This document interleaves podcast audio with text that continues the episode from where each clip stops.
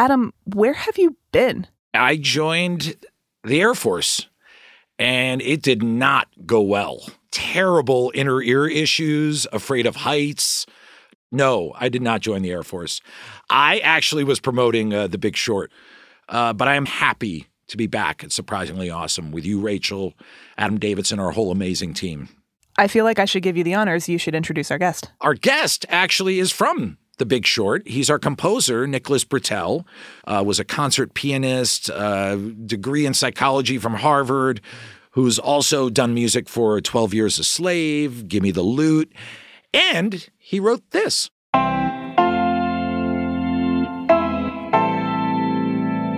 From Gimlet Media, this is surprisingly awesome. I'm Rachel Ward. And I am Adam McKay. And joining us is Nick Britell. I am incredibly honored to be here.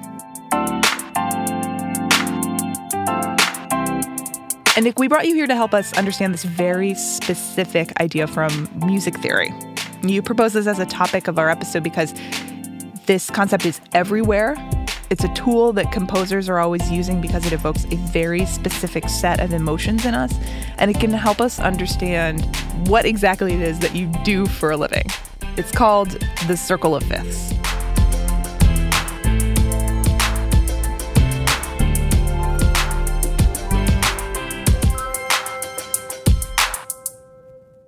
The circle of fifths, uh, for me, is this incredibly, it's a very beautiful chord progression. And hopefully by the end of the episode, um, it will be clear what it is, how it feels when you hear it. Um, and also, I think it's a, a cool lens through which we can understand a lot of issues around music theory, like uh, starting with things like pitch and intervals and chords, um, and leading all the way through kind of how composers and songwriters uh, write music. So that's why the circle of I, I think is pretty pretty amazing. I actually had a horrible musical education when I was in school. Uh, all I remember from my musical education was like ta ta ti ti ta rest rest, and then like all college kids, I learned like five chords on a guitar and aggravated future girlfriends by playing horribly on it. So I uh, I come to this world having been betrayed by it, uh, but I'm open minded. Do we want to hear a circle of fifths? I think I think so. We know what we're going for. Let's hear the circle of fifths. Okay, here's the circle of fifths. Fly me to the moon, let me play among the stars, and let me see what spring is like on a Jupiter and Mars. Okay, and it's also here. You never give me your money. You only give me your funny paper. And in the middle of negotiation. And apparently it is also here.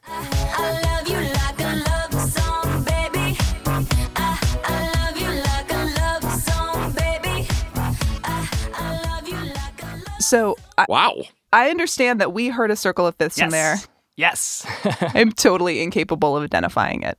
That's okay. That's okay. So, in order to understand this concept, we're going to, I think we have to start at a very, very basic level. For me, I think the most basic element to begin with is pitch. So I think by starting with an understanding of like what a note actually is, um, we'll be able to sort of build up to the idea of what uh, what chords are, and then eventually to what chord progressions are. Can I confess something which is very embarrassing? Okay. Although I love music, uh, all I know about pitch, if I'm really being honest, is Randy Jackson on American Idol tells people they're pitchy all the time. Pitchy dog. I believe dog is also Hey, a dog. music theory concept. That was a little pitchy, dog. That's all I know. That's pathetic. I'm embarrassed. I'm 47.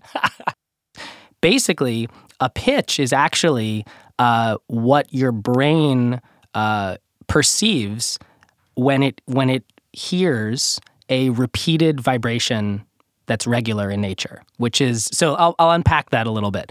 Uh, there are lots of things in nature that repeat, uh, but repeat kind of slowly.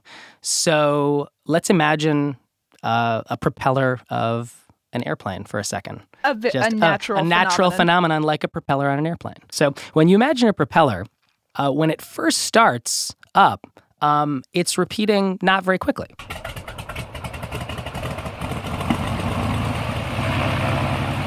So it sounds kind of like this, you know, mechanical whooshing sound. Um, but what's interesting, and I think everyone will recognize this happening, when you hear a propeller start spinning very quickly, um, you know, as a plane might be starting to take off, you ever notice that the sound of that starts changing and you start hearing almost what sounds like a drony note?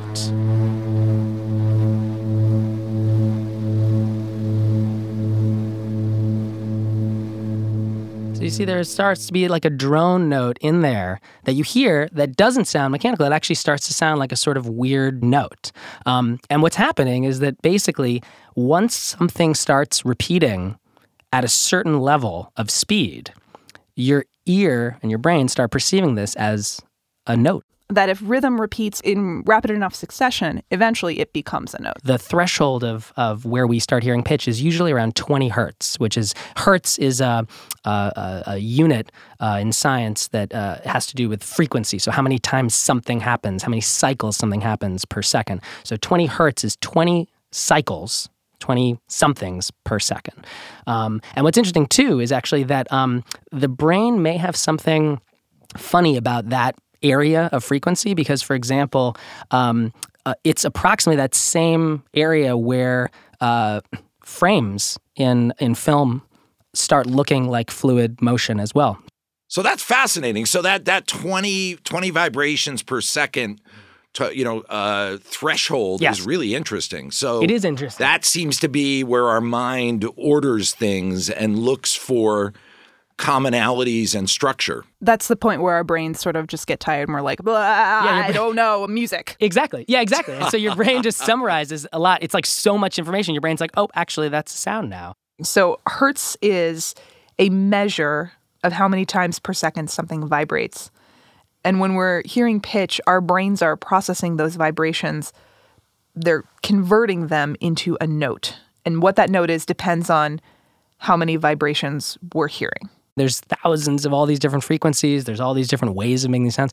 So um, one of the interesting things is that different cultures uh, have different uh, frequencies that they've chosen as being the ones that, uh, to some extent, kind of matter to them for their music.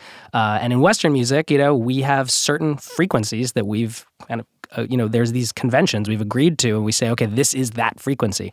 Uh, the most f- famous one is A, uh, which is defined actually as 440 hertz. So 440 vibration, you know, cycles a second. Uh, this is A. So we choose this frequency, and we say, hey. 440 hertz. That pitch is uh, is A, which actually I can uh, play right here. So A is this. That's A. The air molecules here, when I hit this, are you know uh, vibrating at 440 times a second. So that's what you hear. Right. So A is 440 Yes. vibrations per second. Yes. What if you've got like 441? Yep. Totally. Totally. So that would be, you know, uh, there's a certain uh, range around notes where uh, the brain basically feels it's still the A, and uh, that would be a little bit what what in music we would call sharp. So things that are a little bit higher than a set frequency, we say they're a little sharp, and things that are a little under a frequency, we we call them a little flat. In other words, pitchy dog? So what how do octaves fit into this? So if you're at 440 vibrations per second with A, Yep. like what happens when you jump up an octave? What's going on? So basically, when you double a frequency, it's what we would call an octave. Uh, so Oh, which which okay. is so, so it's that simple. it's that simple. So basically, if A is 440, when you double the frequency of that, and you say, okay, I just want to double that frequency, I want to hear 880. You hear that. Okay, so just to be clear, pretty much every human, when they hear 440 or 880 hertz, that frequency is going to sound like the same note, but what they call it and what they consider a scale, those those things will vary across cultures. Exactly. Okay, so we understand pitch. We understand the vibrations relatively well. So now how are we how are we bending towards this magical uh, circle of fifths? We're only playing one thing at a time, Exactly. which is not how most music sounds. Most music doesn't just do one at a time. So the second note. So the second note. So we're going to start with the most basic one we already talked about to keep it simple. So, what if we play the A and then we play the other A one octave up at the same time? Okay. And Adam, you already said it. That's an octave. So, we got an octave here. So, we're already playing what's called an interval. That's two notes at once. So, that's an octave. It sounds really consonant, really stable. And an interval can be any two notes. at once. Any two notes. Any two notes. I could play, you know, I could play, I could do any of these. These are all intervals, you know? The, all of these things are intervals. And each interval is related. Uh, it's just the ratio of these frequencies. So this one we know is two to one.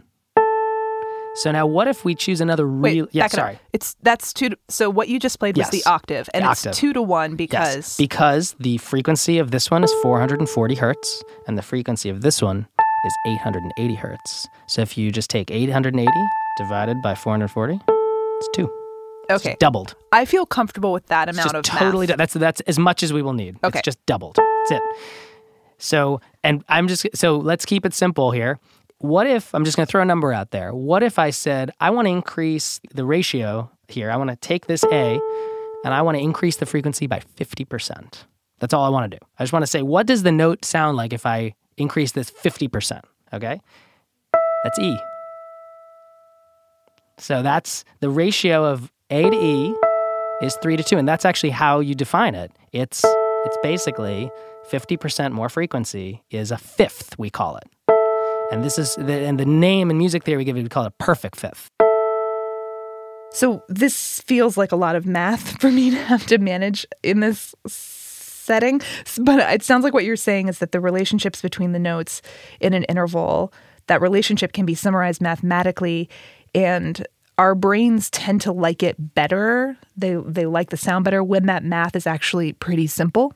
in in Western music, we've chosen certain very simple uh, relationships between frequencies, and the fifth is is this one So that's A to E. to E. Yes, And that's an interval because it's two notes. yes, two notes. It's an interval. Certain types of intervals, uh, you know, tend to feel certain degrees of stable or unstable.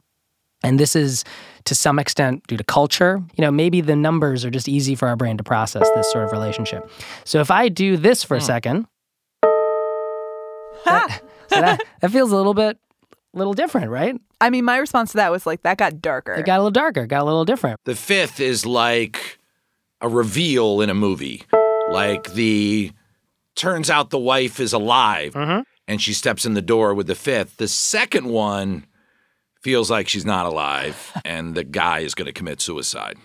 That's interesting you say that because the the second one, this is a very famous interval uh, called the tritone, and uh, in in fact, in the Middle Ages, uh, it was referred to as diabolus in musica, which is the devil in music. This ratio. Uh, and was forbidden. That's awesome. And it was actually forbidden to be used, uh, you know, in, in certain contexts. And it wasn't really until like around the 1700s that uh, people started using it. And the tritone, the funny thing with the tritone is that it's actually not, you know, it's on its own, it, it sounds less, let's imagine, less potentially less stable than the fifth. But when you use it in a context of other types of music, it's great and actually can be used in so many different ways. So, for example, just uh, uh, to show where the tritone is very clear, the beginning of this theme song has the tritone r- almost right away.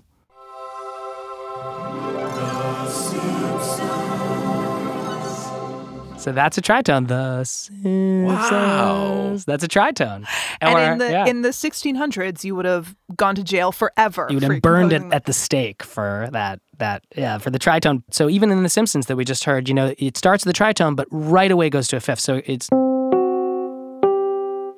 you have that right away it's actually and funny enough the tritone there is almost like the step to getting to the perfect fifth which is the resolution of that let's call it dissonance you know which is similar in uh, like uh, bernstein's maria you know uh, that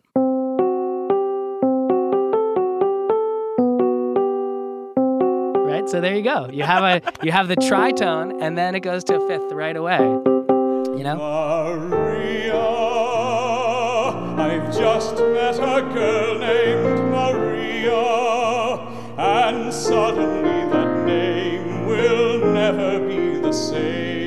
Nick, what would happen if you did a tritone at the beginning of our national anthem? Like if you added a tritone that resolved with a fifth, Uh, what would it sound so like? So if we do it where it actually, if we start out, it would be something like this.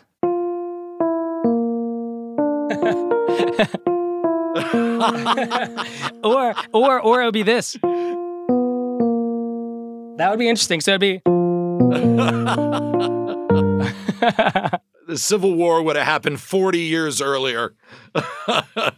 You've told us there are a bunch of these intervals, these sequences of notes, and they've all got these like funny names. But the one that we were really focusing on is the perfect fifth. This one, the it's like this one is the building block of what we're talking about today, of the circle of fifths. And from what I understand, what makes a fifth a fifth is basically the relationship between the notes in the interval. Basically, in the scale, if we're thinking about like a piano, they're just five keys away from each other. One, two, three, four, five. Perfect 5th I like to think, in a way, if you think of like composing as sort of this, you know, like a chef mixing all these different intervals and chords and rhythms and pitches together, um, different intervals to me have different almost like flavors, you know? So we're we're getting intervals. Yep.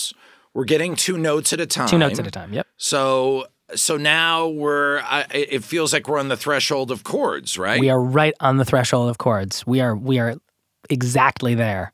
And if we, Rachel, yeah. there's no way I'm ready for this.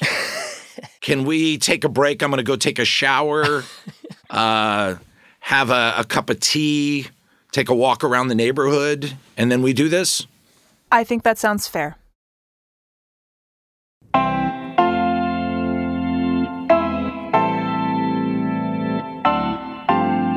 And I'm back. I've just taken a shower. I've had some chamomile tea.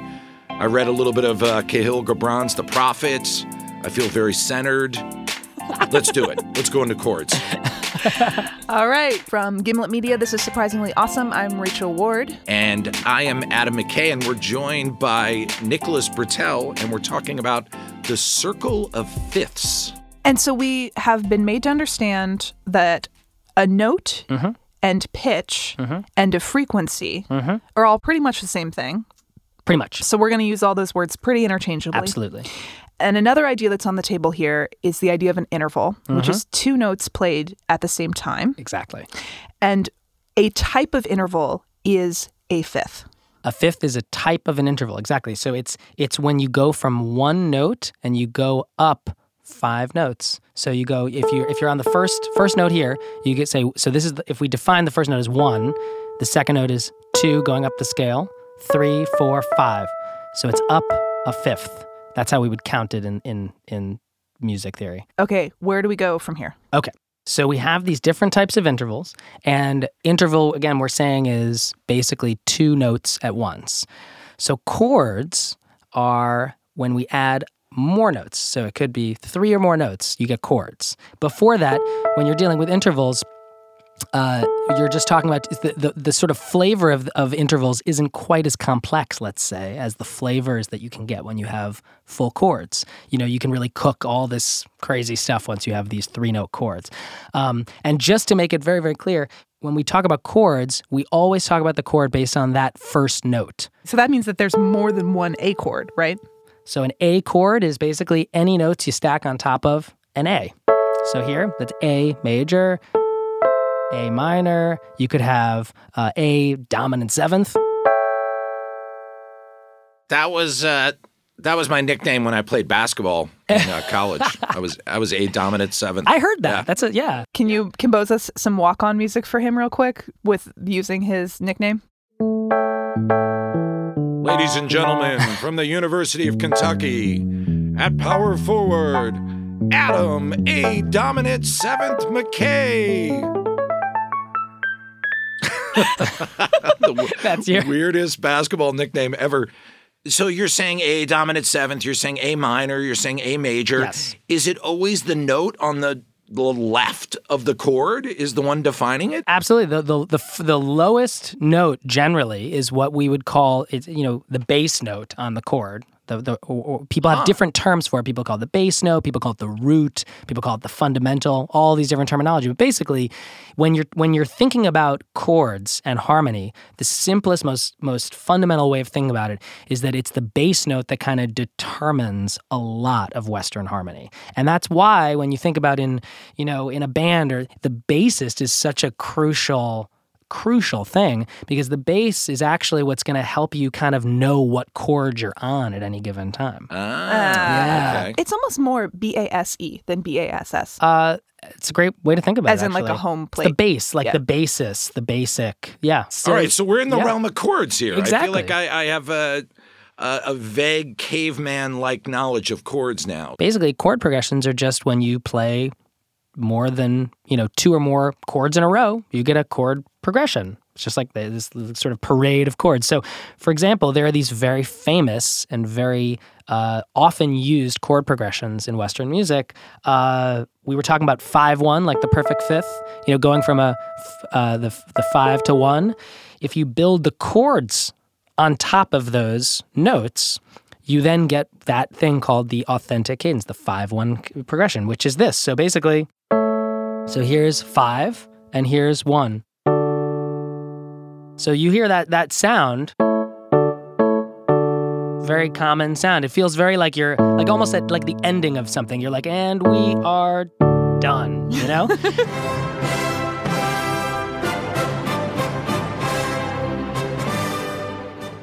And then another one, actually, uh, here's one called, well, I'll play this and you tell me what you think. So we're very used to this, right? 5 1. What if I go, Oh, so that's called deceptive. Ooh, that- That's called deceptive. I like that's that. That's a deceptive That's called, cadence. exactly, it's deceptive cadence because your brain kind of, you're like, oh, I'm going here. But actually, we're like, nope, we're going there. So now we understand that this is a chord progression. It's just one chord after another. So this feels like now we are poised to understand the circle of fifths. Yes. Exactly. So we have arrived. We have arrived at the Circle of Fifths. I feel like I'm in seventh grade and I'm playing Dungeons and Dragons again. And we've just gone through a great adventure, a module, as they used to call them. and we are finally, we have arrived at the stony gates of the Circle of Fifths. Nick Britell, as our dungeon master, please lead us into this magical realm. So, so exactly. So we're simplifying this a little bit, but essentially, a circle fifths is this very common uh, type of chord progression. Let's imagine instead of just these two note chord progressions, like going from the five to the one, where the bass note goes from the fifth note of the scale to the first note of the scale, what if actually we keep going and we play more chords after that? And what if every chord that we played was just this sequence related by moving the bass note a fifth? Okay. Okay? So this you're going to play something that's basically just adding 5. I'm just, I'm basically moving the oh. bass note by a fifth each time. So if you mo- take the bass note, if we start on C and I go here, so you'll hear these sounds. So this is the bass going down a fifth. You see these things can move by fifths? Or if I go up, I go, Okay. see? Those are just fifths, right? And I'm actually in the room with Nick playing the keyboard and I can see C. that on the keyboard it's Yes. just counting. Exactly. We're just, we're just, Just we're like just, 5 keys down the row. we're just moving these things by a fifth, right? So if I do that, and then I just put chords that we were doing, just build basic chords on top of each one of those, you get this sound.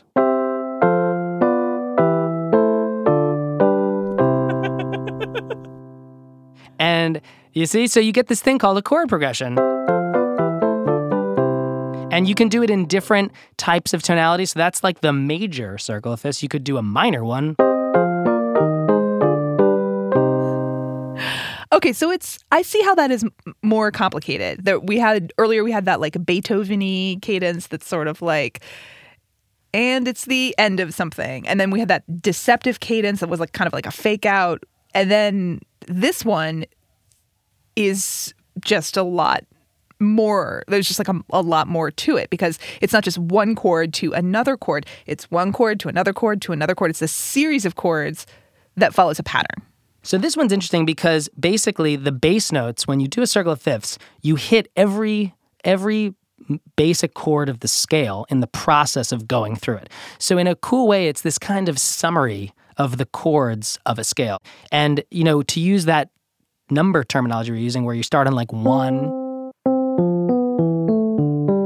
and you're back at one. And that's the reason it's cool because it actually it's like this weird identity of the scale, you know? And it has this type of sound that in a weird way because you're kind of coming back to the one at the end, but you're going through this interesting journey of the chords. I think different people f- feel differently about the progression, but I tend to have this almost kind of nostalgic, wistful feeling. So here's here's the circle of fifths.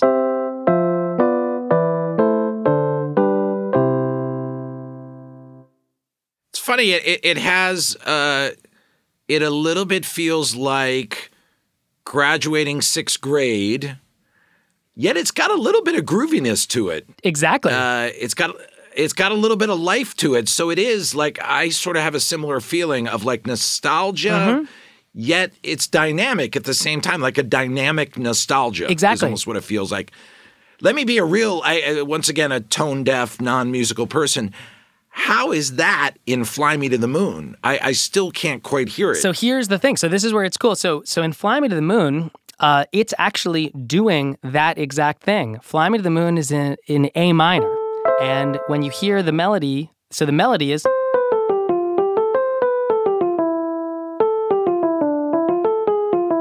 Right? So if you look at our bass notes, it's exactly doing the circle. Watch. So the bass note is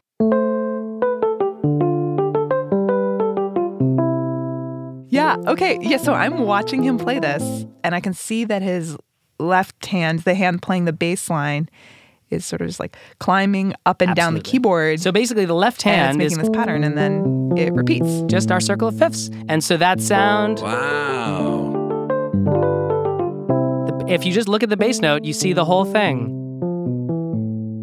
Can you play us another example? I think Yes. we heard we you've actually prepared something for Yes, us yes. that shows us how how truly similar Yes. lots of music is. So another another very famous piece that happens to use uh, the circle of fifths is the song "I Will Survive." So here's a quick example of that. First I was afraid, I was petrified. Kept thinking I could never live without you by my side. But then I spent so many nights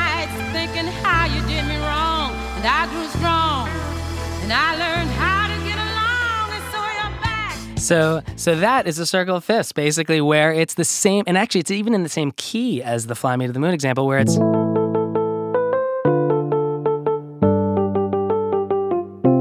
See, the left hand is just doing the same exact thing. So again, it's the bass the bass that is is- driving this, and you're just building chords on top of that progression. using that progression. And so this was something that actually I, I discovered over the weekend. If you take the Fly Me to the Moon audio file and you mash it up with I Will Survive, the bizarre thing is they actually fit on top of each other perfectly, which is kind of crazy and shows that they're really using the same harmonies. So this is and this is something that people do in mashup culture. This is why a lot of this stuff exists. So uh, I'll play this example and you'll see that they literally are the same.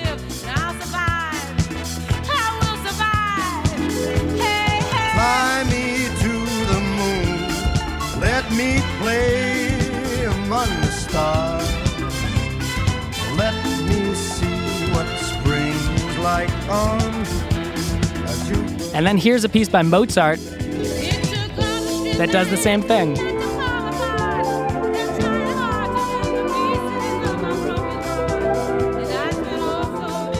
See, they're all the same. It's incredible. it's totally incredible.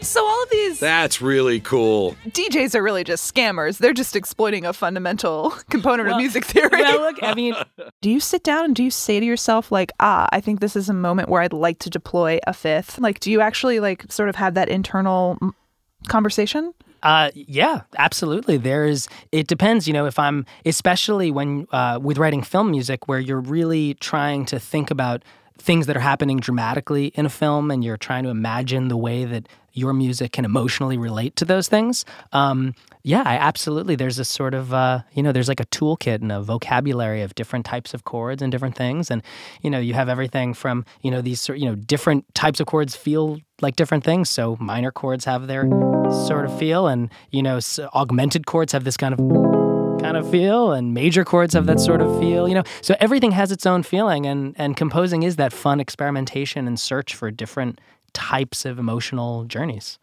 And so the circle of fifths is kind of like a tool in your toolkit as a composer. Sure, I love the circle of fifths, and in fact, uh, as as we realized recently, uh, there is a, there is a partial circle of fifths in the surprisingly awesome theme music.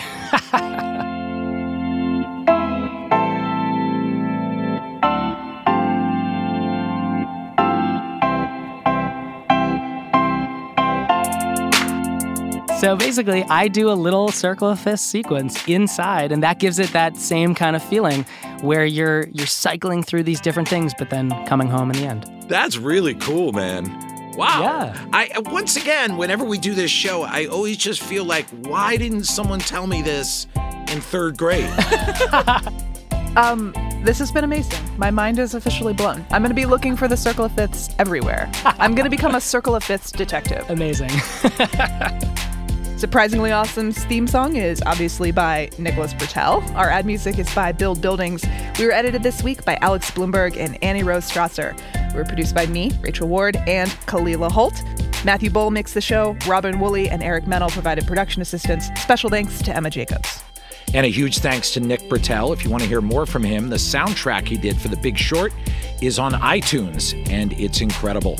And we've got something new that you might really like. Every week we have to leave cool and weird facts on the cutting room floor, and we find it very wasteful. So now we're doing a newsletter. Every episode we're going to send out more stuff. So if you want in on that, head to gimletmedia.com slash awesome and look for the sign up box. It's down on the lower right hand side of the screen. gimletmedia.com slash awesome.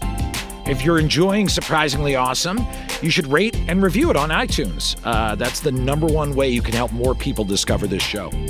And you can tweet at us at Surprising Show, email us at surprisinglyawesome at gimletmedia.com. We're also on Facebook. Our website is gimletmedia.com slash awesome, and our Tumblr is truesharkattackstories.tumblr.com.